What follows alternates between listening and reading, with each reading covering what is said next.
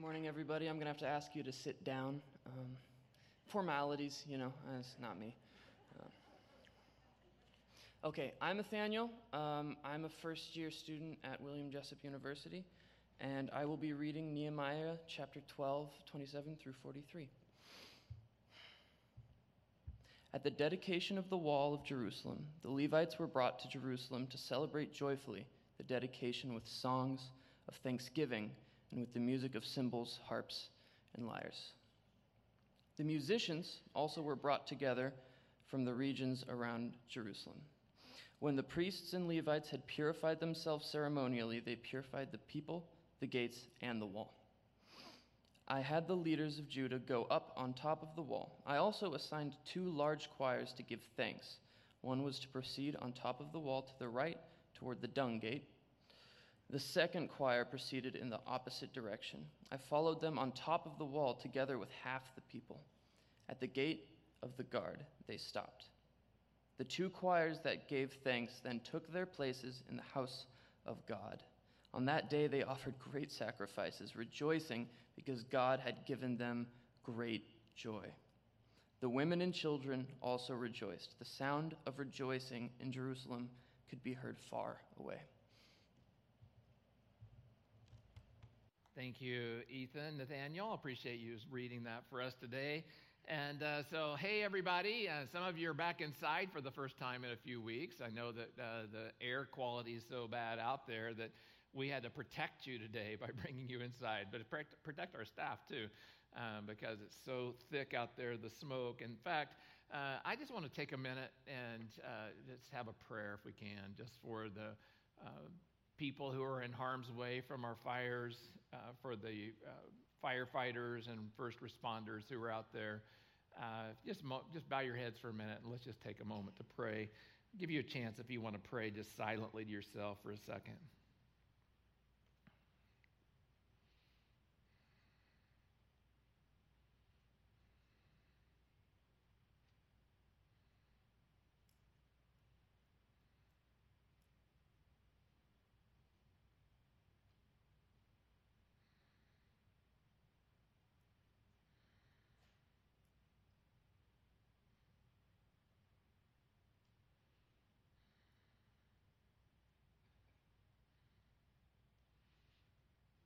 God, the news is overwhelming. The pictures we see, they just cause us to shudder of fire and then of the remains after a fire has gone through. And we see the devastation and that we see how uh, crazy these fires have been in these last few storms and how quickly they've developed and how people didn't have time to get out, God. And uh, Lord, we just pray for uh, families who are hurting, who have lost uh, long, uh, loved ones, who have lost not only loved ones, but all that they own. And just want to pray for your comfort, God, that you would uh, be close to them, that they would see you in their pain and in the uh, just surroundings that they're living in, that they would see your mercy and your compassion, God. Lord, I pray that you would help uh, those who have not been affected but live nearby to look for opportunities that they can help and to bring comfort. God, I, uh, it's helpful for us to have the smoke and the oppression that we feel from the smoke uh, because it's a reminder that life isn't normal for certain people right now. And uh, it helps us to be more compassionate, help us to take our eyes off ourselves, as I wrote about this week, uh, that we can uh, give in to, that we would get, not give in to complaining, but we would give in to lamenting. And that's what we're doing right now. We're lamenting, God, that this is not the way it should be. And we're asking you for your deliverance, God, asking you for your help. And God, I just thank you in advance for what you're going to do and how you're going to do it. And uh, pray for our firefighters and our first responders. I know that all of our resources across California and the West are stretched thin right now. And so we would pray, Jesus, that you would uh, give them strength, you would pre- protect them from harm and danger, and that you would uh, provide in uh, just a change in weather an opportunity for the fires to be abated and then for uh, people to be uh, able to get back into their homes and their environments. God, we thank you. We trust you. And it's in Jesus' name we pray. Amen. Amen. Thank you for praying with me. I know that you feel some of the thing, same things I feel as we look around right now at what's going on. So I want to welcome all of you today. I'm Ron Thompson. I get to be one of the pastors here. And so uh, we are going to talk about joy today. Do you, need some joy? You really need some joy today? We're going to talk about it today. We're going to talk about an experience that the, the people of God had uh, where they were able to experience joy. We're going to see uh, in one of these verses, it talks five different times in one verse about the joy and rejoicing they were experiencing. I just want to say this before I start. Their circumstances were not perfect. Their circumstances were not in such a way that they would say, no, we don't have any problems at all. No in spite of the chaos that they still lived in, they just had a wall completed. They still had a long ways to go. In spite of all the difficulties they faced, they were still able to have joy, and I believe that that same goes for us as well. So we all want that. I think, you know, we think about joy, we think about happiness, and kind of the mixture of those two things uh, as they come together. And so, even with all our modern devices, all the conveniences that we have today, uh, studies show that people are increasingly becoming more and more depressed. Not joyful, not happy, more and more depressed. That the more we get the, of devices and opportunities that are supposed to make our lives easier, it's not making us more happy. Why is that? Well, I just believe that from looking at my own life, this is my own story right now, that the problem is is that we tend to put unrealistic expectations on our ability to create moments that do little more than just give us short spurts of happiness. Short spurts of happiness, some, not something that lasts long time. It's called the law of diminishing returns. That what makes you happy today, and you know, as you go through life, you keep having that same experience, you get less and less thrill from it. So you have to add something else in in order to have that thrill. See, the deal is that we're going to look at as we begin today is that joy, happiness and joy are not the same thing. You probably already know that. They're not the same thing. Happiness, by definition, is based upon circumstances. So, as long as my circumstances are going my way, then I can be happy. If life happens a certain way, then I am happy. If my happenstances are favorable, then I am happy. In our world, we have happiness at our fingertips, so close but it's just not very deep in our souls. It doesn't go in deep inside. Well, what is joy then? If that's happiness, what is joy? Well, one person I read this week says this about joy, and I love it, especially because we just sang that song, Do It Again. It's such a powerful song about confidence in God. And it says this joy is the settled assurance that God is in control of all the details of my life. The quiet confidence that everything is going to be all right and the determined choice, hear that, determined choice to praise God in every situation. I love that definition of joy. I'll, I'll, send it out this week in my email blast so that you can have that and have access to that as well. But as Julian of Norwich said, joy is the ability to say, All shall be well. All shall be well, even though I don't see how in the moment that it would be that way. Well, that's the kind of joy that we're going to look at today, that kind of experience, to be able to say, All shall be well. So, what I want to do is I want to go back a little bit. I want to remind us a little bit about where we've been in this series so that maybe this is your first time or first time that you're watching us online ever. I just want to be able to, you to be able to really grasp the importance of why these people were able to experience joy in their lives. I just want to remind you about what's happened so far. So, if we know the story, Jerusalem has been terrorized and ransacked by the nation of Babylon. Those who were the educated, the wealthy, the successful, the leaders, and the creatives, they were all taken captive about 800 miles away from Jerusalem where they were held. The temple that was used to worship God, the temple that they loved, Solomon's temple, had been destroyed, and the walls and the gates of the city had been torn down as well and the people were left defenseless and without hope. They were refugees in their own land. That's the experience that they were having. Those who left behind, who were left behind, they moved out of the city because the city was not a place of safety any longer, and they moved into the hills and the caves so that they could better protect themselves against marauders who would come against them. And most of them at this point are living outside of the city limits. So the city of Jerusalem itself was basically an empty shell. An empty shell.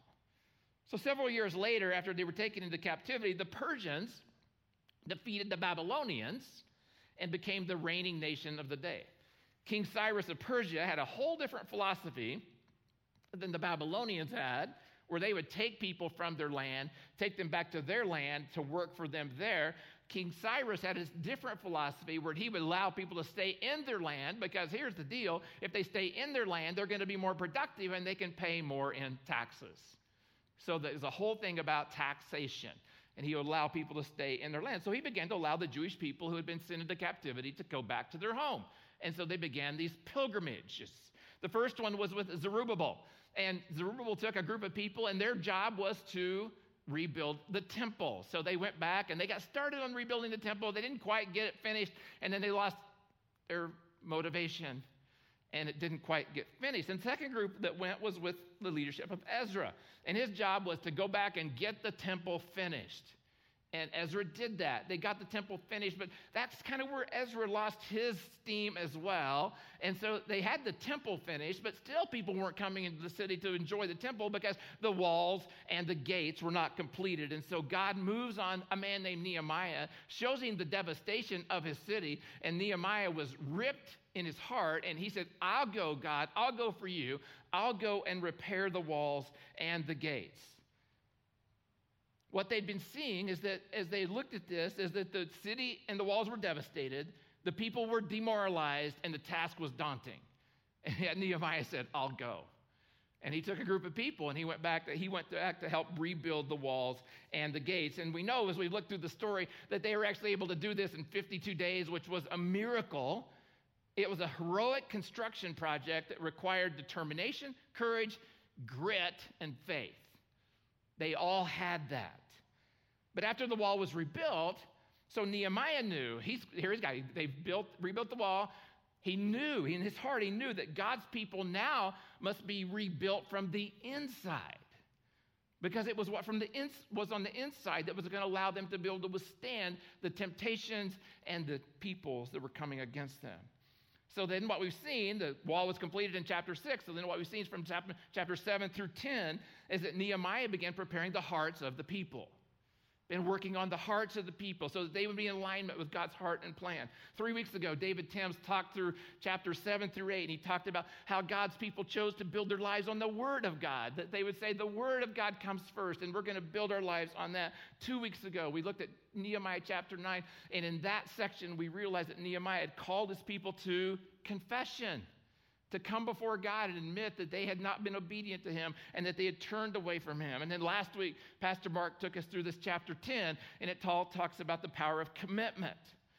Today, what we're going to do is we're going to take two more chapters, chapters 11 and 12. So, you have your Bible, you can open up there to chapters 11 and 12. If you have your message notes, you can go ahead and have them handy online. You can take notes as well. You'll be able to follow along chapters 11 through 12. Now, we're not going to cover everything. You're going to see in a minute why that we're not going to do that. But we're going to focus today on the power of joyful celebration. So, in today's vernacular, this is the after party. This is what happens after the wall has been finished, and they're going to celebrate what God has done. So, the people have come clean They've come clean before God. They've confessed their sin. They've made a commitment to Him and His Word, as we did last week, where we actually signed our name on a piece of paper saying we're going to obey God and His Word. We're going to lead our families toward God and His Word, that we are going to have, be faithful to God and His Word, and we're going to be generous, generous to invest in God and His Word. That's what we did last week.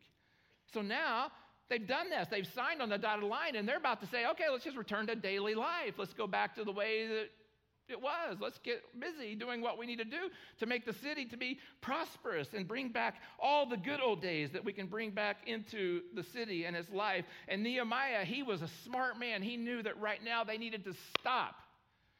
That they didn't need to step forward and say, now let's get busy. That's it. Let's just get busy for God.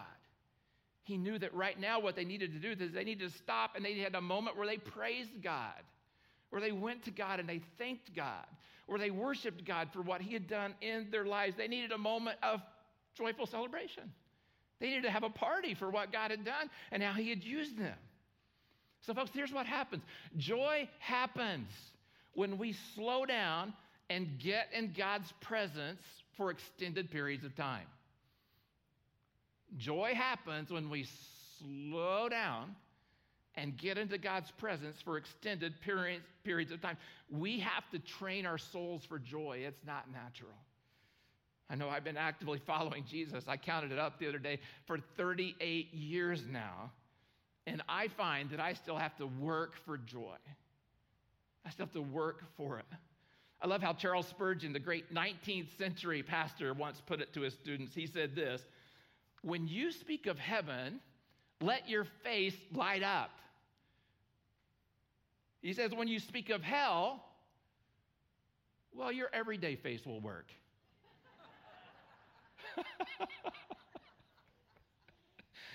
oh. So one of the things I, lo- I love about that quote is that obviously things don't change, you know. So in today's world, I would say to a lot of followers of Jesus, you need to let think of heaven and shine and stop thinking of hell so much because your face looks like you think you're going there or somebody else is around you.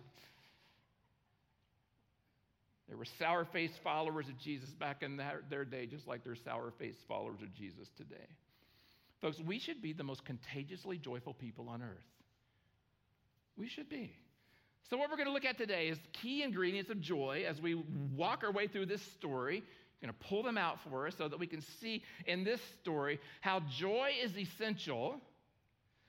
Joy, as the joy is essential if I'm going to be able to live a sustained life of joy. I have to have that joy.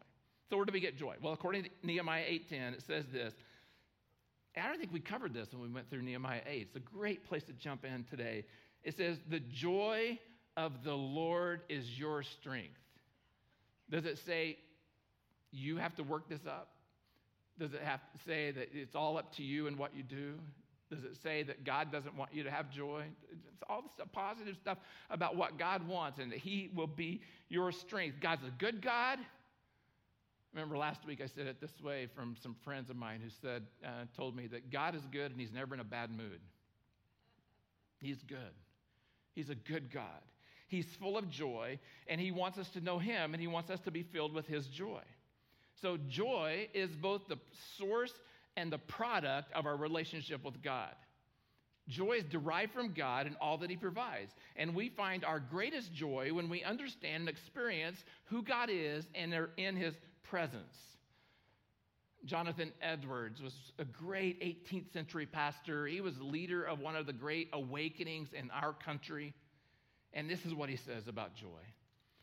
He says, The enjoyment of God is the only happiness with which our souls can be satisfied. To go to heaven fully, to enjoy God, is infinitely better than the most pleasant accommodations here.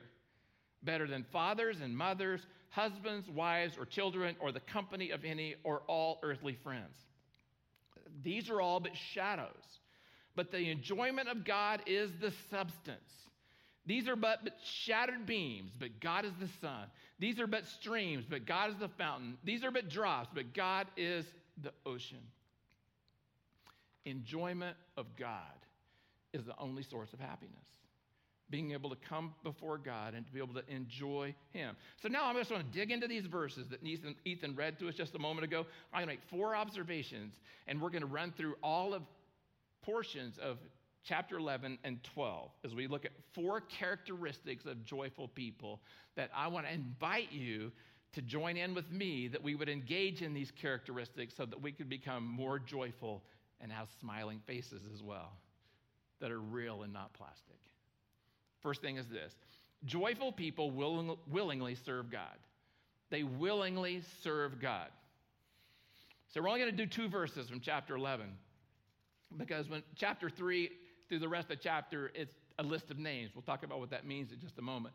But the first two verses say this Now the leaders of the people settled in Jerusalem. The rest of the people cast lots. Okay, so the leaders, they have to re-inhabit, repopulate the city. So the leaders, they say, okay, we'll move back in from you know the places that we had established our homes outside of the city. They moved back into Jerusalem. The rest of the people, all those who were still outside the city, they cast lots. That's kind of like a lottery, as the way they listened to for God in that day. They cast lots uh, to bring one out of every 10. So they tithed of themselves, so to speak. They said one out of every 10 will move into Jerusalem. And so the way that you knew whether it was you or not is you got the short straw. And so you were called by God then to move back into the town. While the, oh, by the way, Jerusalem, the holy city, let's not forget that, the holy city. While the remaining nine were to stay in their own homes. So they weren't forced to have to move into town, but they could still stay out into their homes because they were still, they had crops that they had planted, they had lives that they had established, and businesses that they were running, and family had to care for, so they needed to stay out so they could do that. The people commended all those who volunteered. Underline that word volunteered to live in Jerusalem. So there's another group of people, besides the leaders, besides those who got the short end of the stick, there's another group of people that volunteered and said, We're going to go live in the city. So essentially, what's happening is the, the walls are built, but the city has to be rebuilt. Jerusalem has to be repopulated now because it was really just a shell. Because most of the people found it safer at this point to live outside the city than in the city. The walls were finished, but the people didn't come back to the city. And so they were up against this predicament. And the predicament was that there just weren't enough people living in Jerusalem to sustain it so that it could move forward and be the city that everyone knew that it needed to be. And so that word volunteered, it's a key word I want to focus in for just a moment. It comes from a Hebrew word that means they willingly committed. They weren't forced, they weren't coerced. I don't even know, they may not have even been asked. But there was a group of people who said, We willingly commit to serve our God by moving back into Jerusalem, even though that's probably not in our best interest. But it's in best interest of everyone else as they came in. It was time for God's holy city to be filled with God's holy people. And so, folks, I just think this is so important for us to think about our, where we stand in this. One of the reasons that we don't have joy, honestly, is that we spend too much time thinking about ourselves. We take too much time focusing on me and what I need, what I want, how things are going in my life, how I wish it wasn't this way. And so we spend more time focusing on what we need and how everybody else should come around and take care of me and meet my needs. But true joy that we see here, because it's going to exude out as we get into chapter 12. True joy is found when people choose to say, I'm going to use my life and resources to serve others, to serve others.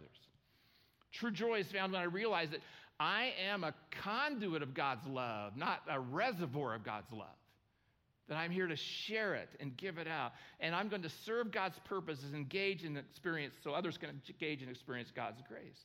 I'll just tell you, some of the most joy filled people I know are folks who serve God's purposes willingly and freely. And you know, I'm just looking at two people right now. I'm looking at Judy Wade and Karen Abbott. Welcome, Karen. We're glad to have you with us today uh, and visiting here. But there are two ladies right there that um, exude joy. And uh, they've been here for a long time. Judy, much longer than Karen, been part of our church for a long time. But everywhere they go, they say, What can I do to help? Every time there's a need, they say, I'll help to meet that need. And you know what? They laugh a lot. They have so much joy. And I just want to say thank you to you ladies. I just want to say thank you for your service and what you do. They are examples for all of us about what can happen when we choose to give our way, ourselves away freely. So now, with verse 3 all the way through chapter 12, verse 26, Nehemiah lists a group of people that all moved into Jerusalem to help it become the city that God wanted to be, the holy city, to inhabit it. These are people in this whole list, I want you to read this this week sometime from chapter 11, verse 3, all the way from chapter 12, 26, and read this list of people. These are people who were willing to give up their comfort and safety and security so that they could move into the city and serve God and his people.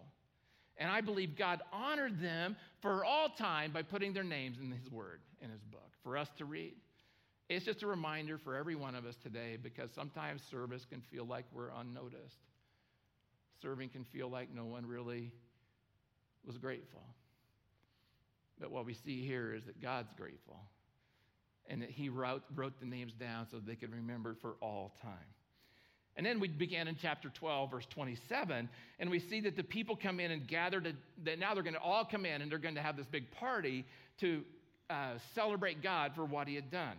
So here's what happened Nehemiah, he was a great leader. In fact, many of the uh, series that I studied for this series about Nehemiah, they all talked about his leadership. And so, you know, there are leadership schools and there are lessons about Nehemiah's leadership. Well, here's one time that he was an exceptional leader, is that he knew that if they were going to party, they needed to plan it. So when we look at what happens next, you're going to see it required a lot of planning for it to be carried out and the way that it do- did and the way that it happened. We're going to see, and in the process, we're going to see more characteristics of joyful people. So first is they willingly served God. Second is this they passionately celebrated God. They passionately celebrated God. Joyful people passionately celebrate God. Now, I don't think that means that they all, that everyone has to woo, woo, woo, woo, through life. Some of you do, but there are some of us who are more introverted, and so we passionately celebrate God this way. So there you go. So there's a passion. It's what's happening on the inside that's the most important thing. So here we go, verse 27. At the dedication of the wall of Jerusalem, the Levites were sought out from where they lived and were brought to Jerusalem to celebrate what?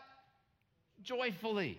The dedication with songs of thanksgiving and with music of cymbals and harps and lyres. The musicians also were brought together from the region around Jerusalem. So they didn't have, the first thing they didn't think of was we have to bring all the musicians and the band first. The first thing they did, they brought all the people together first, and they would be able to worship, and they sang songs, and they used musical instruments as an expression of their celebration. Then what are they celebrating?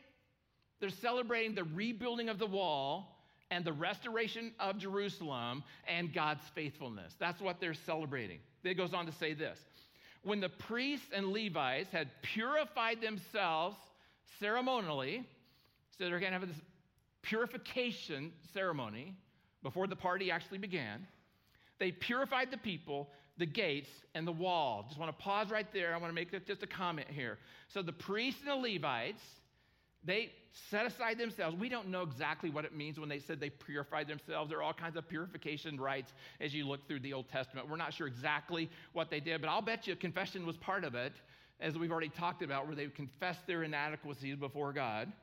And I think that's why we talked about that two weeks ago and why it was so important. But they knew that they needed to be ready for the worship celebration that they were going to be able to engage in. They needed, they needed to be clean in order to meet with a holy God. And so, by the way, this is just not information that's being shared here. It's about them all being dedicated to God. So basically, they're saying here, they're saying the priests and the Levites, those in charge, had purified themselves. So, first thing is this they purified themselves. So, we all want to purify ourselves. First, purify ourselves. And then they purified the people. So now they purified others so they went through a part of being able to have confession for and purification for other people. And then they purified the gates and the walls. This is be their work. So I purify myself, purify others, and I purify my work. And then I'm ready now to come before God to celebrate what He's actually done. So this is what He says I had the leaders of Judah go up on top of the wall. I also assigned two large choirs to give thanks. One was proceed on top of the wall to the right Toward the dung gate, Hoshaiah and half of the leaders of Judah followed them.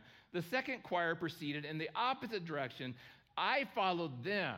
Nehemiah was a smart guy, right? The, the other ones went through the dung gate. He says, ah, I think I'll go this way, and went the other way. I followed them on top of the wall together with half the people. So in Nehemiah, what he did is he instructed all the people to, to split up into two groups. They had two choirs, and they began marching around the wall. Now, we've studied this wall. We understand that it was anywhere from 8 to 15 feet wide. And so there were many people on top, and I would say there were so many people that came in because there's about 120,000 people living in the region right now. And so they all came, and some were on down under the wall, some were on top of the wall, and they started marching. Here's a drawing of the wall. And so they began at the valley gate. And so they began here. And so they start, they split up into two groups. And one group went this way. And that's where Nehemiah chose not to go. This is toward the dung gate. And then the one group went this way and then up this direction. And Nehemiah and his group went this way and they went up and they all came up and they gathered somewhere around the temple. I, I, can't, I didn't really have a drawing that showed me exactly how they would do this, but they all started gathering somewhere in this region. So this is where they ended up. So we want to talk about just for a little bit. That's exactly what happened. And I believe that, okay, so they are going uh, around the wall, and I believe that, um, that they are filled with, a, with emotion right now. So I think even the introverts among them were going, woo, look at what God has done. Look at what God has done. Look at what God is doing. And they had passion and emotion because they were humbly admitting in their passion and their emotion that they could not have done this without God. It was only because of God that it was possible. Here's what I also believe. As they're walking and they're singing and they're praising, I also believe this. I believe that as they marched and they sang and they praised to God, that there were times where certain people would come and they would say, That's my section. That's where I worked. That's where my family worked. And then they were moved in an even deeper way to know that they had been part of the work of God, that He had used them in that time to bring about His will. And it wasn't like they were looking, oh, look at what I did, but it was like, God, look at what you did. Look at how you used me. And that brings us to this third characteristic of people who know joy is this joyful people sacrificially worship God. They sacrificially worship God.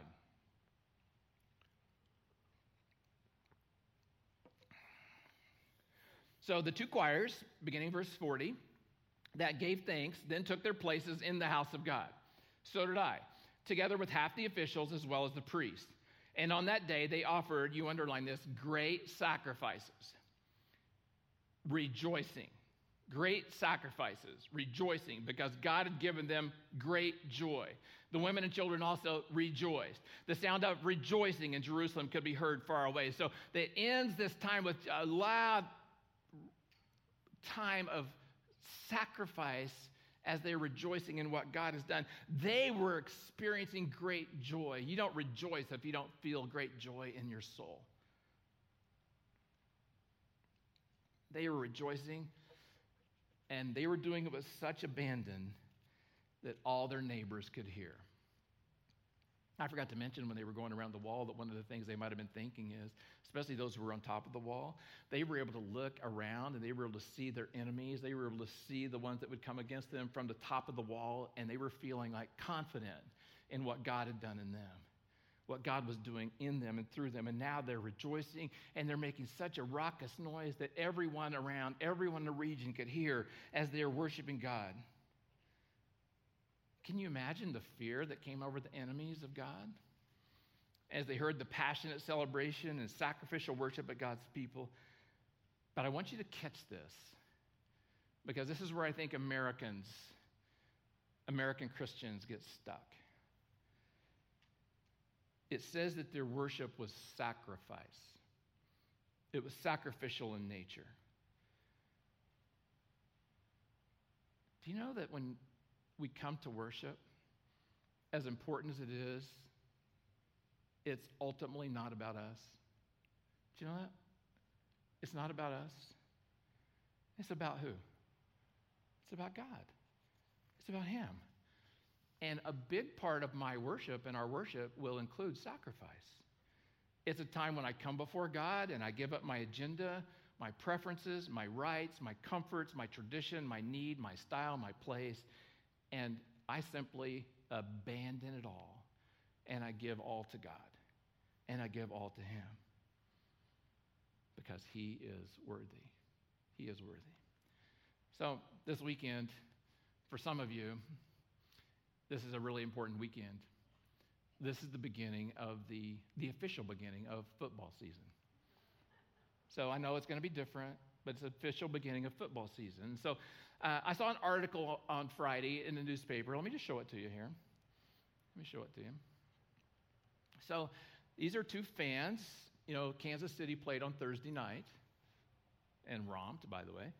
Uh, Mahomes, awesome. Uh, so, uh, and, and, so there's two fans. They're coming into the game, and they're wearing, notice they're wearing masks, and they're ready for the game. And notice the headline. If we want to enjoy football, we have to sacrifice. If we want to enjoy our football, we have to sacrifice. So I just want to draw some correlation here. These are people who worship at the altar of the brown pigskin.